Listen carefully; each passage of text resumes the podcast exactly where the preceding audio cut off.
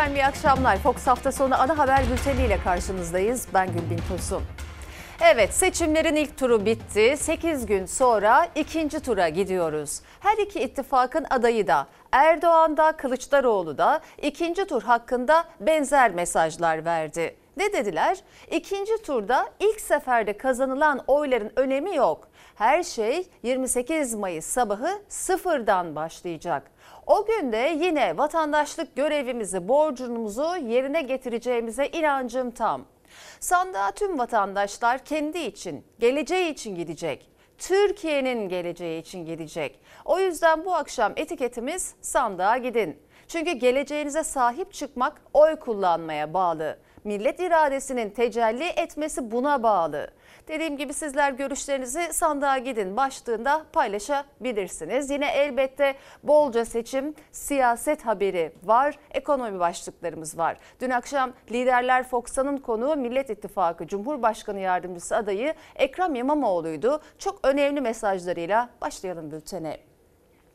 Seçimlerin ikinci turu öncesi muhalefet stratejisini denge ve denetim üzerine kuruyor. İstanbul ve Ankara Büyükşehir Belediyelerinde meclis çoğunluğu Cumhur İttifakı'nda. Ancak Ekrem İmamoğlu ve Mansur Yavaş'ın buna rağmen belediye hizmetlerini başarıyla yürüttüğüne dikkat çeken muhalefet, Kılıçdaroğlu'nun Cumhurbaşkanı seçilmesi halinde de bu modelin başarıyla işleyeceği görüşünde. Meclis Cumhur İttifakı'nın bileşenlerinin olabilir ama Sayın Kılıçdaroğlu'nun Cumhurbaşkanı seçilmesi lazım ki bu ucube sistemin denge ve denetleme mekanizmasının oluşabilmesi için. İstanbul Ankara örneği var. Biz işimizi yapıyoruz. Bu merkezi idarenin partizan aklı bizi engelleyici birçok akla bile gelmeyecek modeller geliştirdi ama denge yürütüyoruz. Mecliste muhalif olmanın avantajlarını yaşadığımız anlar oldu. Bir denge sistemi kuruldu.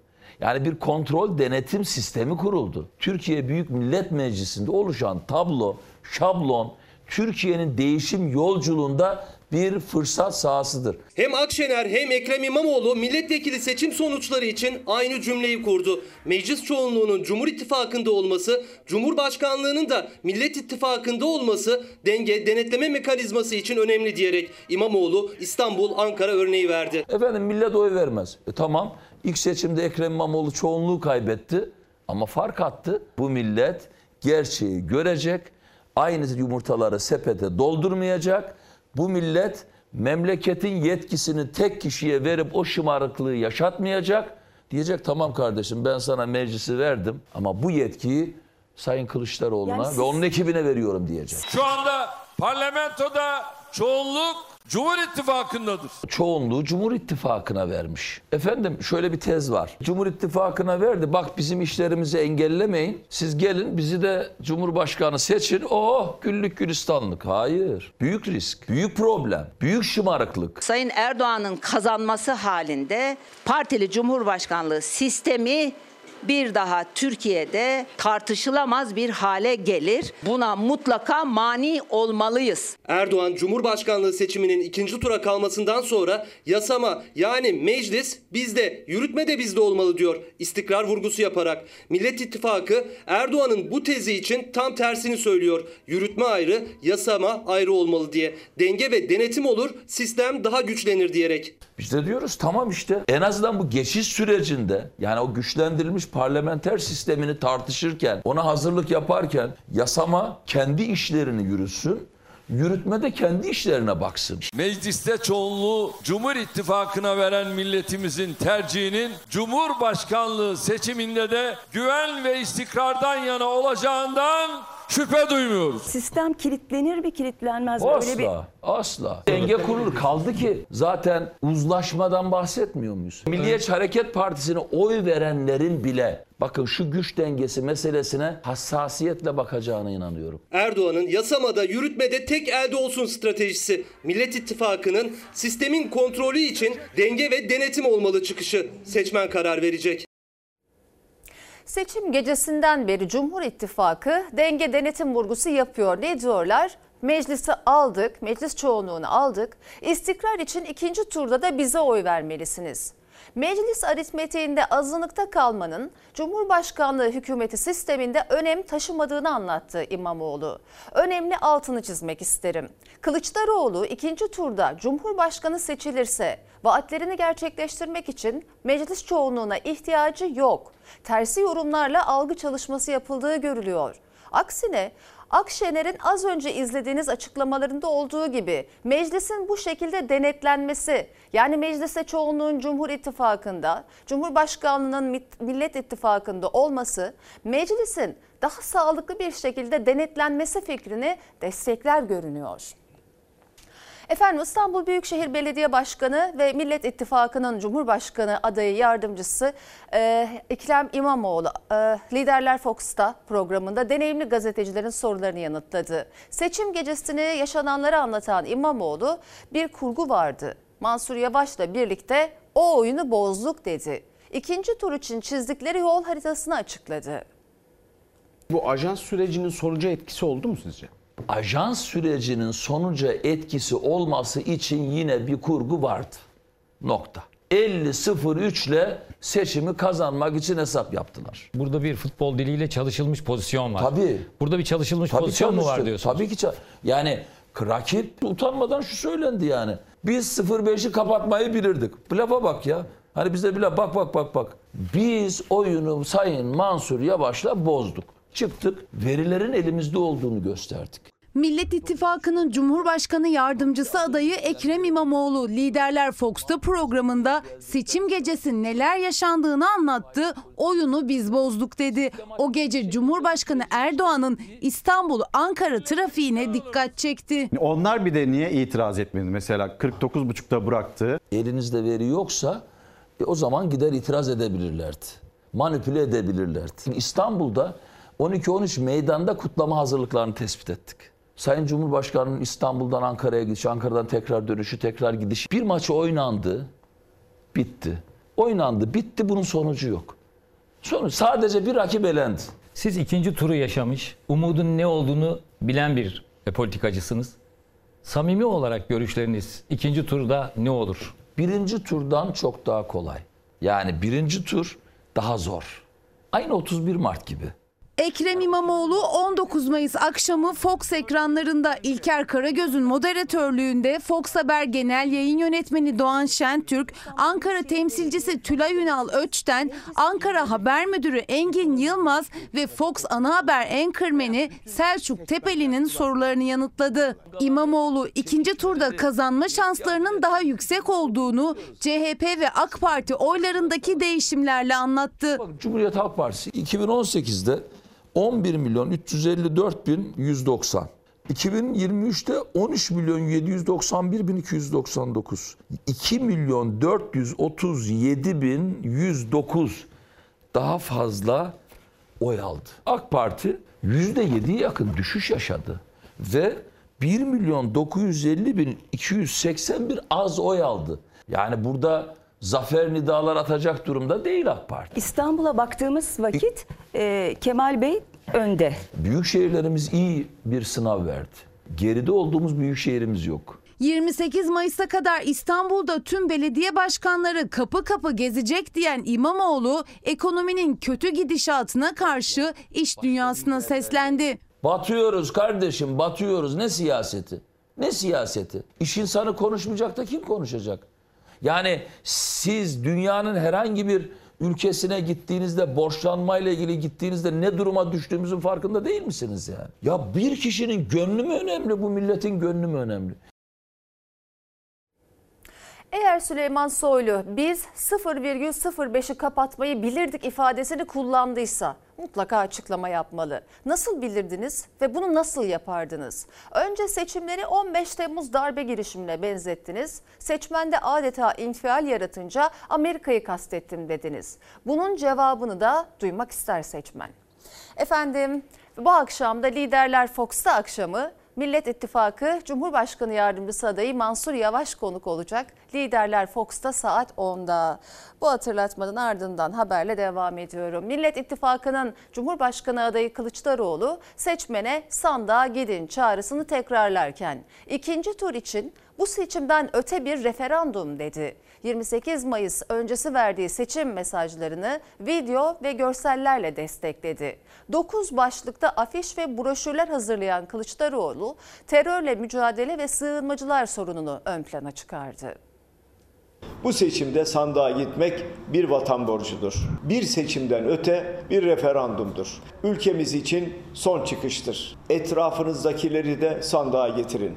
Vatanınız için oy verin. İkinci tur için seçimden öte bir referandum dedi Millet İttifakı Cumhurbaşkanı adayı Kılıçdaroğlu. Sandık çağrısında bir kez daha vatan borcunu yerine getirin diye seslendi. İkinci tur kampanyası için karar ver sloganıyla 9 başlıkta afiş ve broşürler hazırlandı. Andımızı yasaklayanlarla, şehide kelle diyenlerle, Türk ordusuna kumpas kuranlarla, 10 milyon mülteciyi içimize salanlarla, Gaffar Okkan'a pusu kuranlarla, depremde kan ve çadır satanlarla birlikte mi yürüyeceksin soruları yer alıyor afişlerde.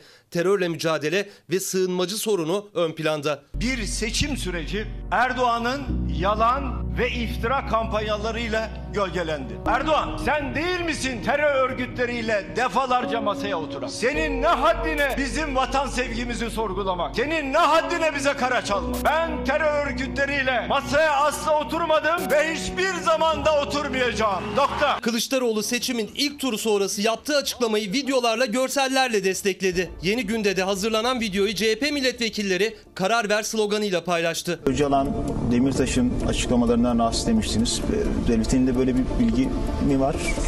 E var ki söylüyorum. Her türlü terörün Allah bin belasını ver. Türk bayrağı, Türk vatandaşlık kanunu, Türk ceza kanunu, Türk ticaret kanunu, Türk bilmem ne. Ama bayrağın ismi bana problemlidir. Erdoğan, Kılıçdaroğlu'nun seçim videosunda terör örgütü lideri varmış gibi gösterdi. Montaj görüntüler çok tartışıldı. Millet İttifakı da Kılıçdaroğlu da ikinci turda Erdoğan'ın karşısına arşivi açarak çıktı. Sen değil misin FETÖ'yü besleyip büyüten, ayağına kadar giden, ne olursun yalvarıyorum geri dön diyen sen değil misin?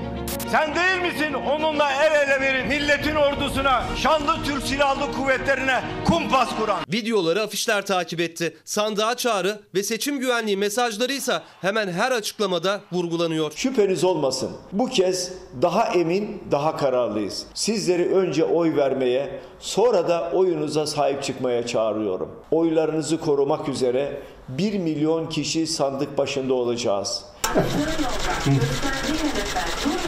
Kılıçdaroğlu eşi Selvi Kılıçdaroğlu ile birlikte ortaokul öğretmenini ziyaret etti Ankara'da. Çıkışta öğrenciler etrafını sardı, fotoğraf çektirdi. İyi Parti lideri Meral Akşener 14 Mayıs sonrası ilk kez kameralar karşısına geçti. İkinci turda işimiz daha kolay dedi. Seçim için son viraj dönülürken Akşener kampanyasını İstanbul'da yürüteceğini açıkladı. İyi Parti lideri miting yapmayacak, kapı kapı dolaşarak ikna turlarına çıkacak. Ben kendi partime de Sayın Kılıçdaroğlu'na da oy istedim. Şu anda sadece Sayın Kılıçdaroğlu'na oy isteyeceğim. Bu sefer daha kolay işimiz. İkinci tura kalan Cumhurbaşkanlığı yarışı için ilk kez konuştu İyi Parti lideri Meral Akşener. İlk tura göre işimiz daha kolay dedi. Millet İttifakı'na oy vermeyen seçmeni de kapı kapı dolaşıp oy vermeye ikna edeceklerini söyledi. Derin yoksulluğa dair daha önce başlattığım çalışmanın devamı olacak nitelikte e, ev toplantıları, ev ziyaretleri yani kapı zili çalmak dahil olmak üzere mikro bazda bir çalışma yapacağım. 14 Mayıs gecesi Kılıçdaroğlu'yla verdiği görüntü sonrası liderler buluşması dışında görüntü vermedi Akşener. Seçimden bir hafta sonra ilk kez kameralar karşısına geçti. Bu seçim sıfır sıfırla başlayan ve bir referandum haline dönmesi gereken bir seçim oluyor. Ya seçim kazanmak uğruna kadınlara şiddeti, ölümü, tacizi, tecavüzü ve hatta sahiplendirilmeyi reva görenleri seçeceksiniz. Ya 2019'da PKK'ya 2023'te de Hizbullah'a sırtını dayayanları seçeceksiniz ya da ülkemizde terörün gölgesini bile barındırmayacak olanları seçeceksiniz. Kılıçdaroğlu gibi Akşener de ikinci tur için iki seçenekli bir referandum dedi. Maddelerle seçmene 28 Mayıs'ta neyi tercih edeceksiniz diye seslendi. Ya ensar diye diye ülkemizi yol geçen hanına döndüren vatandaşlığımızı bile üç kuruşa pazarlayanları seçeceksiniz ya da hududumuzu namus nüfus cüzdanımızı da tapu bilenleri seçeceksiniz. Milletimiz güç hırsından yolunu kaybetmiş bir kişinin ihtiraslarına teslim olmayacak. Bizim kazanmaktan başka seçeneğimiz yoktur. Açıklanan kesin sonuçlara göre meclis çoğunluğu Cumhur İttifakı'nda Akşener denge mekanizması oluşması için mutlaka Kılıçdaroğlu seçilmeli dedi. Bir hafta kalan ikinci tur seçimleri için de ittifakın stratejisini CHP'nin belirleyeceğini söyledi. Merkezinin Cumhuriyet Halk Partisi olduğu, iletişim dilinin Cumhuriyet Halk Partisi tarafından organize edildiği, ortaya konulduğu bir çalışma gerçekleştirildi. Sandıklarla ilgili ıslak imzalı bütün tutanakları bizim ilçelerimiz e, Cumhuriyet Halk Partisi ilçesine sonra da genel merkezlere gönderilecek. Miting olmayacak. Tek tek ikna. Kalan bir haftalık sürede miting yapmayacak Akşener. İstanbul'da yüz yüze seçmenle buluşacak. Bir yandan da ikinci tur hesapları yapılıyor. Kılıçdaroğlu'yla görüşmesi beklenirken önce Dolmabahçe'de Erdoğan'la görüşen Sinan Oğan da soruldu Akşener'e. Ben görüşme yapmadım. Kılıçdaroğlu'nu Cumhurbaşkanı adayımız olarak gösterdik. Arkasında dün durduk, bugün duruyoruz. Sayın Oğan, buna Sayın İnce de dahil her türlü yetkiyi, görüşme yetkisini, onların varsa talepleri, o talepleri yerine getirme yetkisini kendisine yetki olarak verdik. O ana bir bakanlık ya da Cumhurbaşkanı yardımcılığı görevi verilecek mi soruları gündemde. Akşener yetki Kılıçdaroğlu'nda dedi.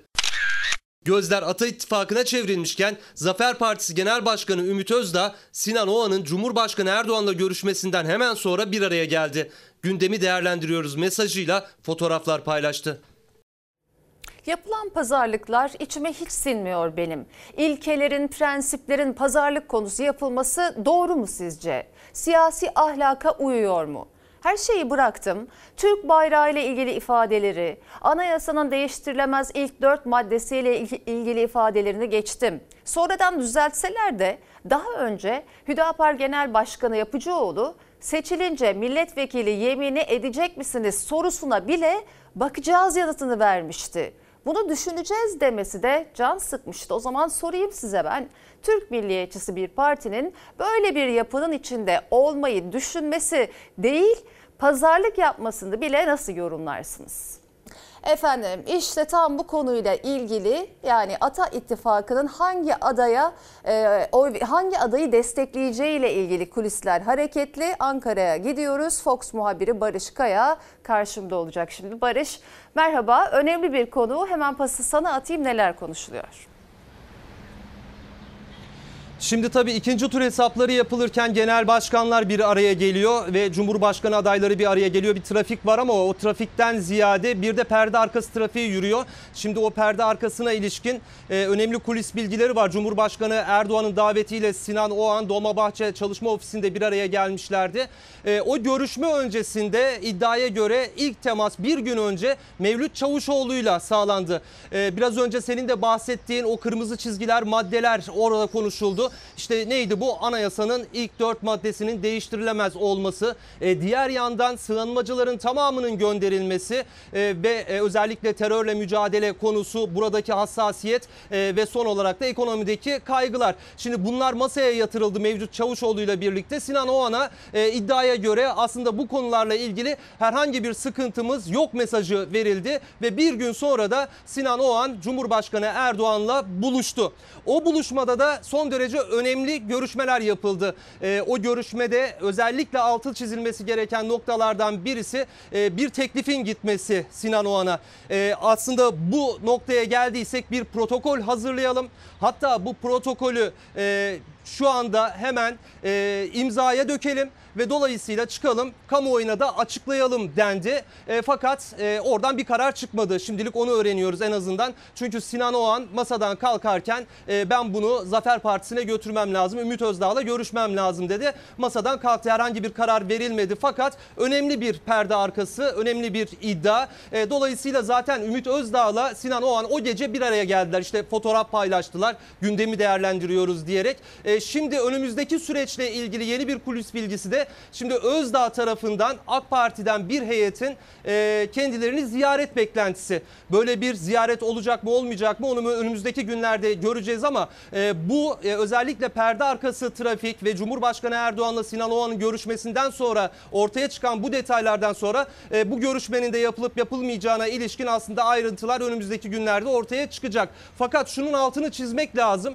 Şimdi bir yandan yurt dışında oylar veriliyor. Seçmen sandığa gitti. Ama Türkiye'de biz e, ikinci tur hesaplarıyla ilgili adayların görüşmesini, genel başkanların bir araya gelmesini konuşuyoruz. E, bir yandan da seçmen oyunu kullanıyor aslında yurt dışında. Şimdi e, bir acele yok mu? Yani insanlar fikirlerini değiştirmeyecek mi? Ve alınacak kararlarla ilgili yeni bir e, sonuç ortaya çıkmayacak mı? Sanki bu göz ardı ediliyor gibi. E, çünkü acele edilmiyor. E, önümüzdeki e, bir hafta içerisinde e, bu görüşmelerin devam edeceği bilgisi var. Hatta biz ilk başta Kılıçdaroğlu'yla Sinan Oğan görüşecek diye beklerken Erdoğan'la Sinan Oğan bir araya geldi. Ve şu saatten itibaren CHP kaynakları herhangi bir bilgi vermiyorlar. Yani böyle bir görüşme olacak mı Kılıçdaroğlu'yla alakalı? E, ama Erdoğan görüşmesinden sonra da e, şimdi Sinan Oğan cephesinde öte yandan e, Ümit Özdağ cephesinde Zafer Partisi'nde şimdi AK Parti'den bir heyetin e, kendilerini ziyaret beklentisi e, e, gün geçtikçe de artıyor gibi gözüküyor Gülgün Tosun. Barış Kaya çok teşekkür ediyorum verdiğin önemli bilgiler için. Sayın seyirciler, Cumhurbaşkanı Erdoğan'ın meydanlarda seçmene montajlı videolar izleterek Millet İttifakı'nı terörle suçlaması hem Mansur Yavaş'ın hem de Ekrem İmamoğlu'nun gündemindeydi. Yavaş iktidara geçmişi hatırlattı. İmamoğlu AK Parti listelerinden meclise giren Hüdapar'a dikkat çekti. En sert sözlerse CHP Erzincan Milletvekili Mustafa Sarıgül'den geldi. Bingöl'de 33 askerimizi şehit eden namert pusuyu planlayan teröristi Osman Öcalan'ı TRT'ye çıkardılar. İmralı'dan mektup getirip kendilerine oy istediler. Yalan konuşup iftira atıyorlar. Bu yalanlar, bu iftiralar peşi sıra dizildi. Bütün televizyon, kaç televizyon aynı anda naklen yayın yaptı? 29. 29. Ya nasıl olur dedim İletişim ben o kadar kanal var mı? İletişim katliamı. Bakın katliam ötesi. Kötü değil. Yani iftira süreci etkili oldu. Muhalefetin gündeminde Cumhur İttifakı'nın dilinden düşürmediği terör suçlamaları vardı. Millet İttifakı'nın Cumhurbaşkanı yardımcısı adayları Mansur Yavaş ve Ekrem İmamoğlu iftira atıldı dedi. CHP sözcüsü Faik Öztrak, Şehit Emniyet Müdürü Gaffar Okkan'ı hatırlattı. Sandığa atacağımız pusulanın bir tarafında FETÖ'yle ortaklık yapan, seçim kazanmak için bölücü terör örgütüyle kol kola giren, Sadat'a, domuz bağcılara, Gaffar Okkan'ı şehit eden terör örgütlerine sırtını yaslayanlar var. Biz unutmadık şehirlerimizi teröristler için silah deposuna döndürenleri, ha burada seyyar mahkemeler kurup peşmergelere lahmacun ısmarlayanları, Oslo'da Do- Dolmabahçe'de yapılan görüşmeleri dün gibi hatırlıyoruz.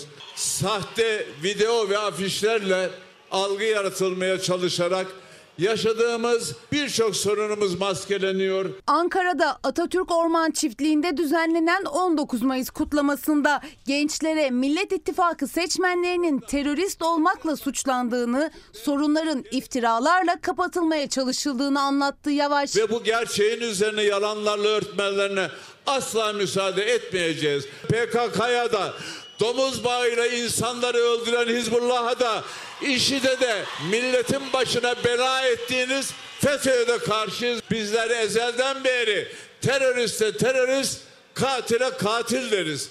Bebek katillerin başına da füze olur yağmaya devam ederiz. Ne istediniz de vermedik diyen kim? Bu ülkede 15 Temmuz sürecini taşıyan, oraya getiren sizin ortaya koyduğunuz düzen FETÖ'yle birinci derece iltisaklı sizsiniz. Siyasetin içindeki FETÖ'yü deşifre etmediniz, edemediniz. İmamoğlu FETÖ'yü hatırlattı. AK Parti listelerinden meclise giren Hüdapar'a da dikkat çekti. Kimse Hizbullah'a konuşmuyor.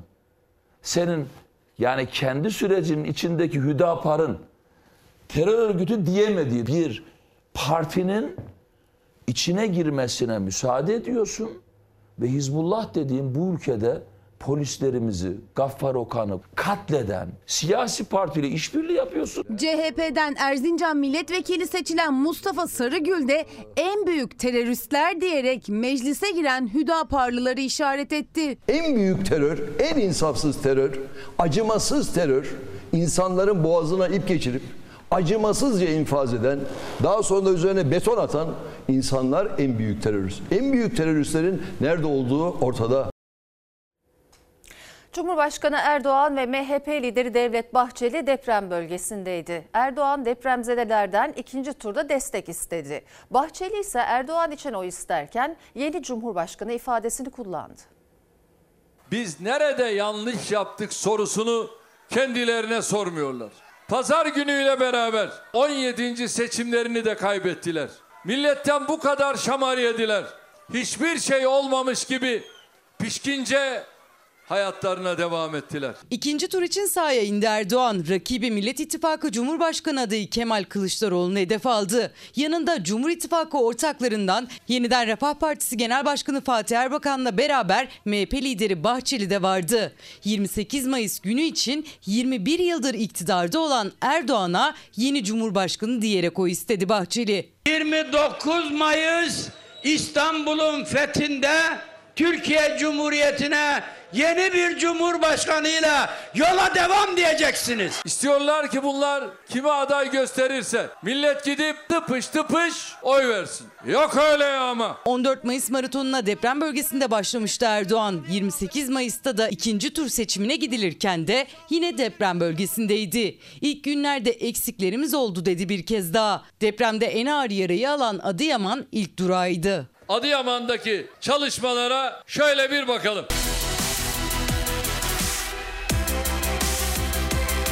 Konutlar nasıl konutlar? İşte kalbi depremzedelerle atmak böyle olur.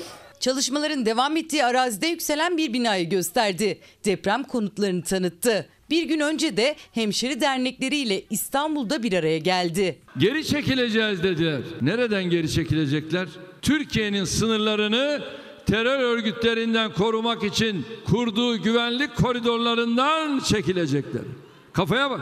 Benim polisim, benim askerim zannediyor musun sen böyle bir fırsatı bulduğun zaman sana müsaade edecekler? Sana böyle bir fırsatı Allah'ın izniyle vermez. Yeni günde attığı tweetlerle gençlere seslendi Erdoğan. 21 yıl vurgusuyla iktidarı döneminde gençlerin özgürleştiğini, gençlerin hayat tarzına müdahale edilmediğini söyledi. Sevgili genç kardeşlerim, 21 yıldır iktidardayız. Bu 21 yıl boyunca hiçbir genç kardeşimin hayat tarzına müdahale etmediğimiz gibi kimsenin bir başkasının kılık kıyafetine, düşünce tarzına, beklentilerine, beğenilerine karışmasına da izin vermedik. Erdoğan deprem bölgesindeki ziyaretini Kahramanmaraş'ta sürdürdü. Salı gününe kadar deprem bölgesindeki illerde olacak.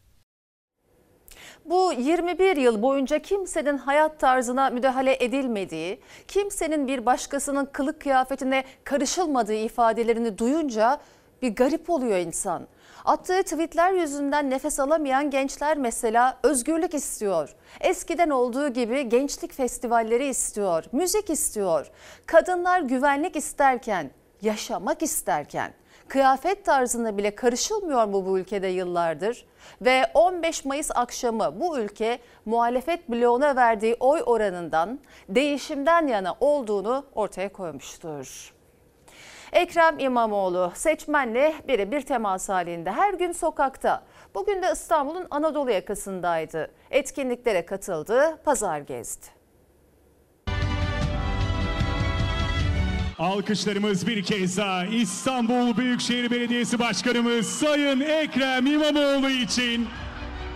Çocuklarla bir araya geldi, sevgi seli yaşandı, sarıldılar, fotoğraf çektirdiler. İstanbul Büyükşehir Belediye Başkanı ve Millet İttifakı Cumhurbaşkanı Yardımcısı adayı Ekrem İmamoğlu, önce Spor İstanbul tarafından düzenlenen Engelliler Haftası spor şölenine katıldı. İlk pası vererek etkinliği başlattı. Hayırseverlerin bağışladığı çamaşır yıkama ve kurutma tırını Kartal'dan deprem bölgesi Hatay'a uğurladı. Ardından pazar ziyaretinde seçmenin derdini dinledi. İstanbul'da çok özenli ve özel çalışmalar yürütüyoruz. Bu özenli ve özel çalışmaları inşallah 28 Mayıs'tan sonra sizlerin desteğiyle bütün Türkiye'ye hep birlikte kazandıracağız. Başkanım hoş geldiniz. Sağ ol, sağ ol. Başkanımız gelecekmiş.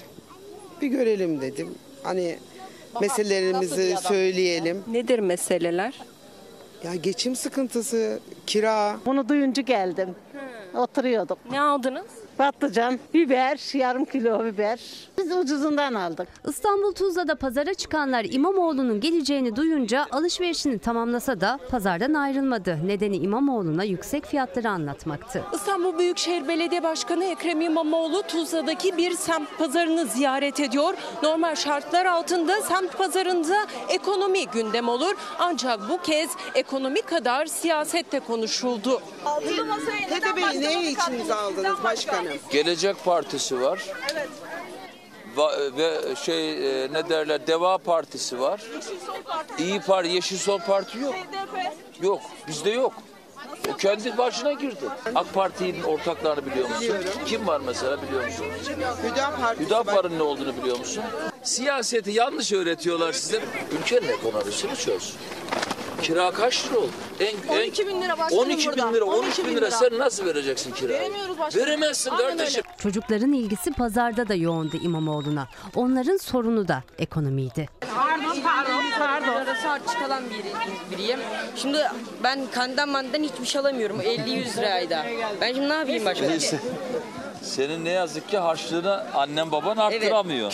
Evet maalesef. Ama öbürünün fiyatları artıyor. Onlara Evet. ye- yetişemiyorsun. Babam asgari alıyor annem ev, ev hanıma. Düzelteceğiz biz bunu. İnşallah başkanım. Kaçıncı sınıfa gidiyorsun? 8'e gidiyorum ben. Aferin bakalım. Türkiye 28 Mayıs'ta Cumhurbaşkanlığı seçiminin ikinci turu için sandığa gidecek. Yurt dışı seçmenlerse oy vermeye başladı. Millet İttifakı'nın Cumhurbaşkanı adayı Kılıçdaroğlu yurt dışı seçmenlerine yönelik vaatlerini açıkladı.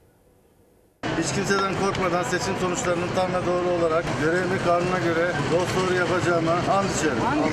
Fransa'dan geliyorum Paris'ten. Eşimle beraber geldik. Gelirken bir oy kullandık. Giderken yine böyle yine dek geldik buradan.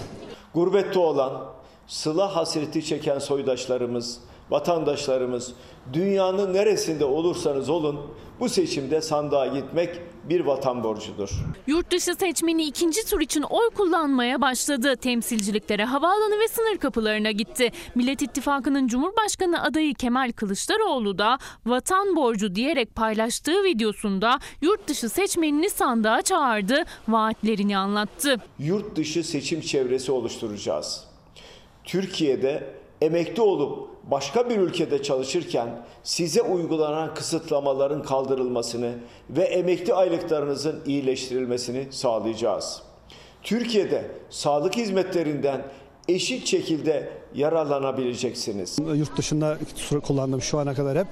İlk defa memleketimde kullanıyorum. Cumhurbaşkanlığı seçiminin ikinci tura kalmasıyla birlikte yurt dışı oyları da tartışma konusu olmuştu. Tüm ülkelerde oy kullanma süresi 5 günken Amerika Birleşik Devletleri, Kanada, Avustralya, İrlanda ve İngiltere'de oy verme işlemi 2 günle sınırlı tutulmuş. CHP'nin itirazı üzerine YSK sürenin uzatılmasına karar vermişti. Yüksek Seçim Kurulunca Türkiye'nin 73 ülkedeki 151 temsilciliğinde 167 noktada sandık kuruldu. Türkiye'de de yurt dışı seçmeni için havaalanı ve sınır kapıları hazırlandı. Oy verme işlemi 24 Mayıs'a kadar sürecek. Şu anda tır kullanıyorum, yurt dışına çıkıyorum. Cuma günü öğleden sonra parka girdim. Oyumu kullanmak için e, bugüne kadar da burada bekledim.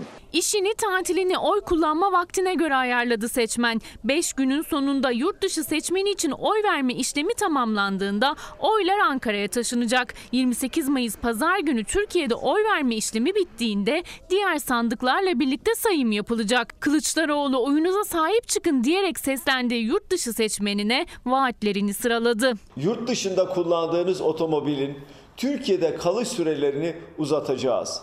Fahiş uçak bileti fiyatlarını makul seviyelere çekeceğiz. Türkiye'ye gelirken beraberinizde getirdiğiniz telefonların kullanım sürelerini uzatacağız. Seçim günü yaklaştıkça sandık güvenliği de en çok konuşulan konular arasında yer almaya devam ediyor. İstanbul Barosu her okulda iki avukat görevlendirmek için harekete geçti.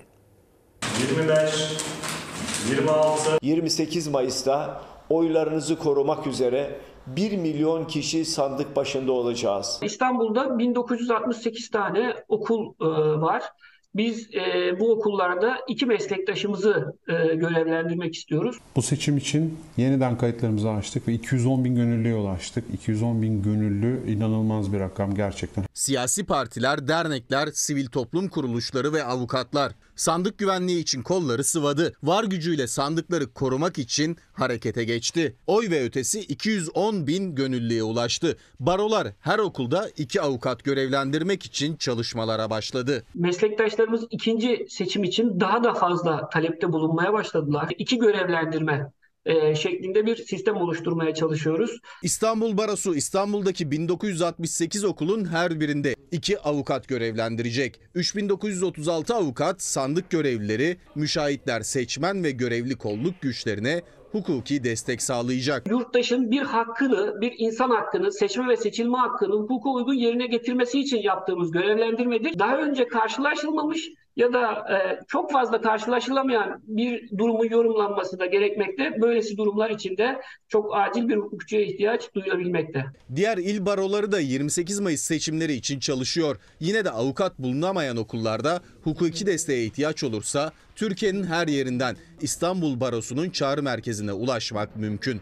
14 Mayıs'ta 12 hatla hizmet veren merkezde telefon hattı sayısı da arttırılacak. 12 hatlı bir e, çağrı merkezi kurduk, kriz merkezi. Meslektaşlarımız e, burada Türkiye'nin her yerinden gelen e, binlerce soruya cevap veril, verildi. Hatta 12 hattı 28 e, Mayıs'ta daha da arttırmayı e, düşünüyoruz. Kayıtlarımızı kapattık çünkü çok fazla insan oldu. İnsanları doğru şekilde yönlendirmek ve yerleştirmek için çalışıyoruz. Oy ve ötesi gönüllü sayısında rekor kırdı. 14 Mayıs'ta 71 bin olan gönüllülerin sayısı sadece bir haftada 210 bine çıktı. Eğitimler başladı.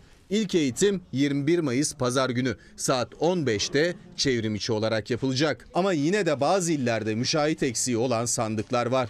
Gönüllü olmayanlar da o sandıkların tutanaklarını sisteme yükleyebilecekler. Ayrıca gönüllümüz olamayan, sahada müşahitimiz olarak, gönüllü olarak çalışamayacak olan insanlar da sandık sonuçlarının tutanaklarını sistemimize yükleyebilecekler. Arif Ali Bey hak ve özgürlükleriniz için sandığa gidin demiş. Serkan Bey ülkenin geleceği için lütfen ama lütfen sandığa gidin derken Sinan Bey de yeni kadın cinayetlerin olmaması, adil eğitim sistemi için, adil sağlık sistemi için, hayat pahalılığının ve enflasyonun altında daha fazla ezilmemek için sandığa gidin demiş. Efendim ekonominin röntgenini çeken muhalefet seçmene uyarılarda bulundu. Mevcut ekonomik durumu 28 Mayıs sonrası yaşanacakların fragmanı olarak tanımladı. Seçimden hemen sonra dövize gitmesin diye kredilere sınır getirmeye kalktılar. Kredi kartlarından nakit çekimleri, kuyum harcamalarını baskılamak için bankacılık sistemine müdahale ettiler. Birkaç gün sonra Merkez Bankası geri adım atmak zorunda kaldı. Bunlara saldıran falan yok. Bunlar kendilerini ayaklarından vurdular. Ekonomide derhal bir değişim olmazsa şu anda finans sektöründe yaşanan sıkışma bir patlamaya dönüşür. Tam bir ekonomik dehşet yaşarız. Önümüzdeki 5 yıl bugünden çok daha ağır bir tabloyla karşılaşacağız. Cumhurbaşkanlığı ikinci tur seçiminden önce Merkez Bankası'nın kredi kartından nakit avans kullanımına ve kredili mevduat hesabı kredilerine getirdiği sınırlama 24 saat sonra attığı geri adım. Muhalefet 28 Mayıs sonrası yaşanacakların fragmanı dedi. 3 gün sonra nakit para çekemez hale geldiniz. Aslında bu bir fragmandı. 29 Mayıs'taki gerçek filmde bankacılık sisteminin durması, kapalı ekonomiye geri gidilmesi, bir müddet sonra bankacılık sisteminin çökme riskiyle bile karşı karşıya kalırız. Farkında mısınız? Bunlar kalırsa dolar 30 liraya dayanacak. Bir kuru ekmek 10 liraya çıktığında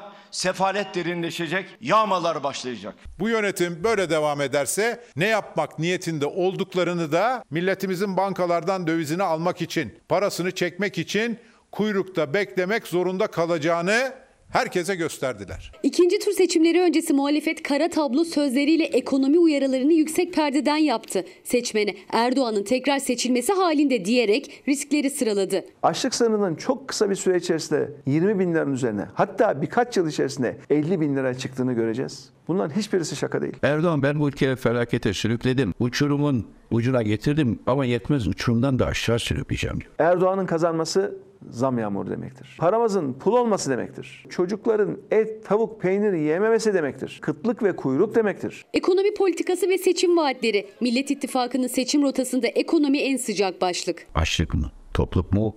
Varlık mı? Yokluk mu? Bizim tercihimiz topluktan ve varlıktan yana. Varlık ve topluluk döneminin önünü açmak için tercih sizindir. Efendim EYT çıktı ama pek çok kişinin henüz maaşı bağlanmadı. 8 Eylül 1999'dan sonra sigorta girişi olanlarsa hak kaybına uğradıkları iddiasında. Bir günle, bir ayla, birkaç yılla bu hakkı kaçıranlar Emeklilikte Adalet Derneği çatısı altında buluştu. Bir eşitlik olsun. EYT sonrasında olanlara da olsun. Siz kaç girişlisiniz? 2000 girişliyim. Bir gün, bir ay, bir yıl gibi farkla akranlarımızdan daha fazla prim ve hizmet süremiz olmasına rağmen onlardan tam 17-20 yıl sonra emekli olacak çalışanlarız. EYT'li olabilmek için ilk şart 8 Eylül 1999 tarihinden önce sigorta girişi. Bir günle bile EYT'yi kaçıranlar en az 17 yıl daha geç emekli olacak. Bu mağduriyeti yaşayan on binlerce kişi kademeli emeklilik istiyor. Kademeli emeklilik siyasilerin de gündemine girdi. Sayın Kemal Kılıçdaroğlu'ndan bize bir telefon geldi.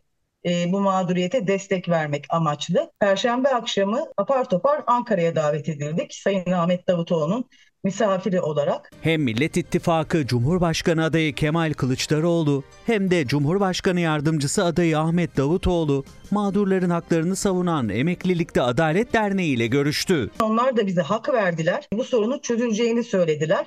Ama biz de kendilerinden e, bu şekilde söz olarak değil, daha somut bir şeyler beklediğimizi açıkça beyan ettik. EYT'yi kaçıran 8 Eylül 1999 sonrası işe girenler de kademeli emeklilik talep ediyor ve sayıları da hiç az değil. Emeklilikte Adalet Derneği'ne göre 99-2008 yılları arasında 4,5 milyon çalışan, 2008'den sonra işe giren 11 milyon çalışan mağdur.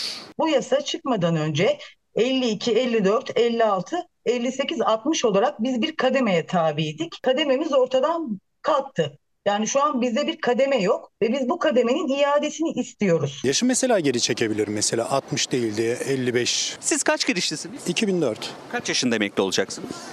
60 tabii. 2000 Ocak ayı girişliyim. 8000 gün primim var. 23,5 yılda hizmetim var. Benim çalışma arkadaşım 5600 günle 21 yıl hizmetle emekli oldu. Çok çalışmış olduğum için cezalandırıldım ve ta ondan 17 sene sonra emekli olacağım. Emeklilikte Adalet Derneği Başkanı Mihriban Uğurlu, giriş yılına göre yaş formülünün hayata geçirilmesi gerektiğini söyledi. Önerimiz şudur, 43 yaşından sonra peşi sıra gelen 2000 yılını 44, 2001 45, 2002 46 gibi kademelendirme yapılarak haklarımızı teslim etmeleri gerekmektedir.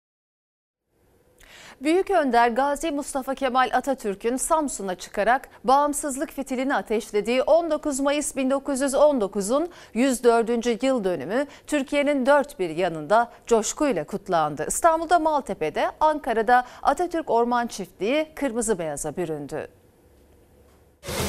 One, two, three,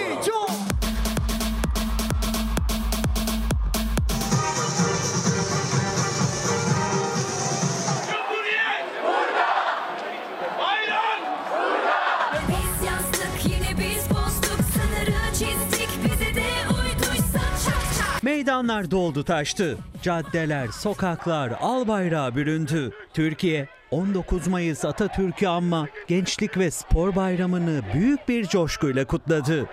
İstanbul!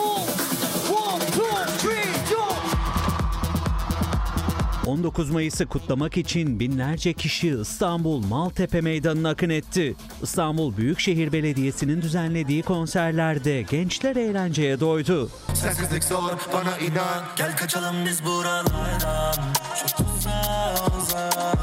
Maltepe etkinlik alanına kurulan dev sahnede kırmızı beyaza bayrağımızın renklerine büründü. Ve burayı dolduran gençler 19 Mayıs'ı doyasıya kutluyor. Oh. Senin ben sadece bu yaz. Hadi kalk gidelim hemen şu anda Ankara'da ise kutlamaların adresi Atatürk Orman Çiftliği'ydi. Şarkıcı Sıla meydandaki gençlere söyledi şarkılarını. Ankara Büyükşehir Belediye Başkanı Mansur Yavaş daha önce yasaklanan konserler üzerinden verdi gençlere mesajını. Konserler yasaklandı. Eğlenmeniz yasaklandı. Eğer iktidar değişmezse bir daha bu konserleri rahat rahat yapabilecek miyiz? Doğrusu ben hiç emin değilim. Gençler artık ayağa kalkma vakti geldi. 104 yıl önce Büyük Önder Atatürk'ün bağımsızlık ateşini yaktığı Samsun'da renkli kutlamalara sahne oldu. Önce Türk Yıldızları ve Solo Türk gösterisi nefes kesti. Sonra marşlarla, şarkılarla kutlandı bayram. Hakkıdır, hakka çapan,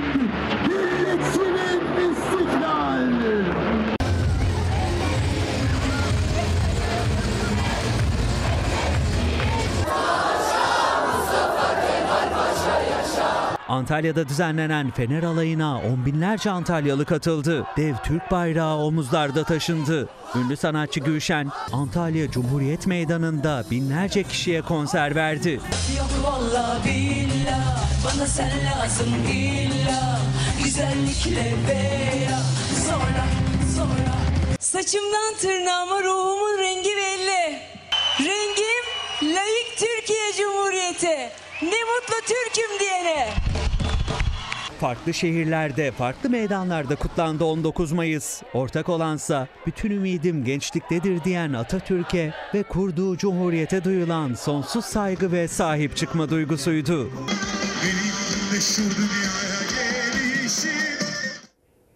Ozan Bey demiş ki geleceğe umutla bakabilmek, kadın ve çocuk haklarına sahip çıkabilmek, hayat pahalılığına çözüm üretmek, sınır güvenliğini güçlendirmek, doğayı ve can dostlarımız, hayvanlarımızı koruyabilmek için sandığa gidin. Efendim dünyanın en büyük 7 ekonomisini bir araya getiren G7 Liderler Zirvesi Japonya'da başladı. Zirvenin en çok konuşulan isimleri Amerika Başkanı Biden ve Kanada Başbakanı Trudeau oldu. Merdivenden inerken tökezledi, fotoğraf çekiminde duracağı yeri anlamakta zorlandı. ABD Başkanı Biden hareketleriyle G7 zirvesine damga vurdu.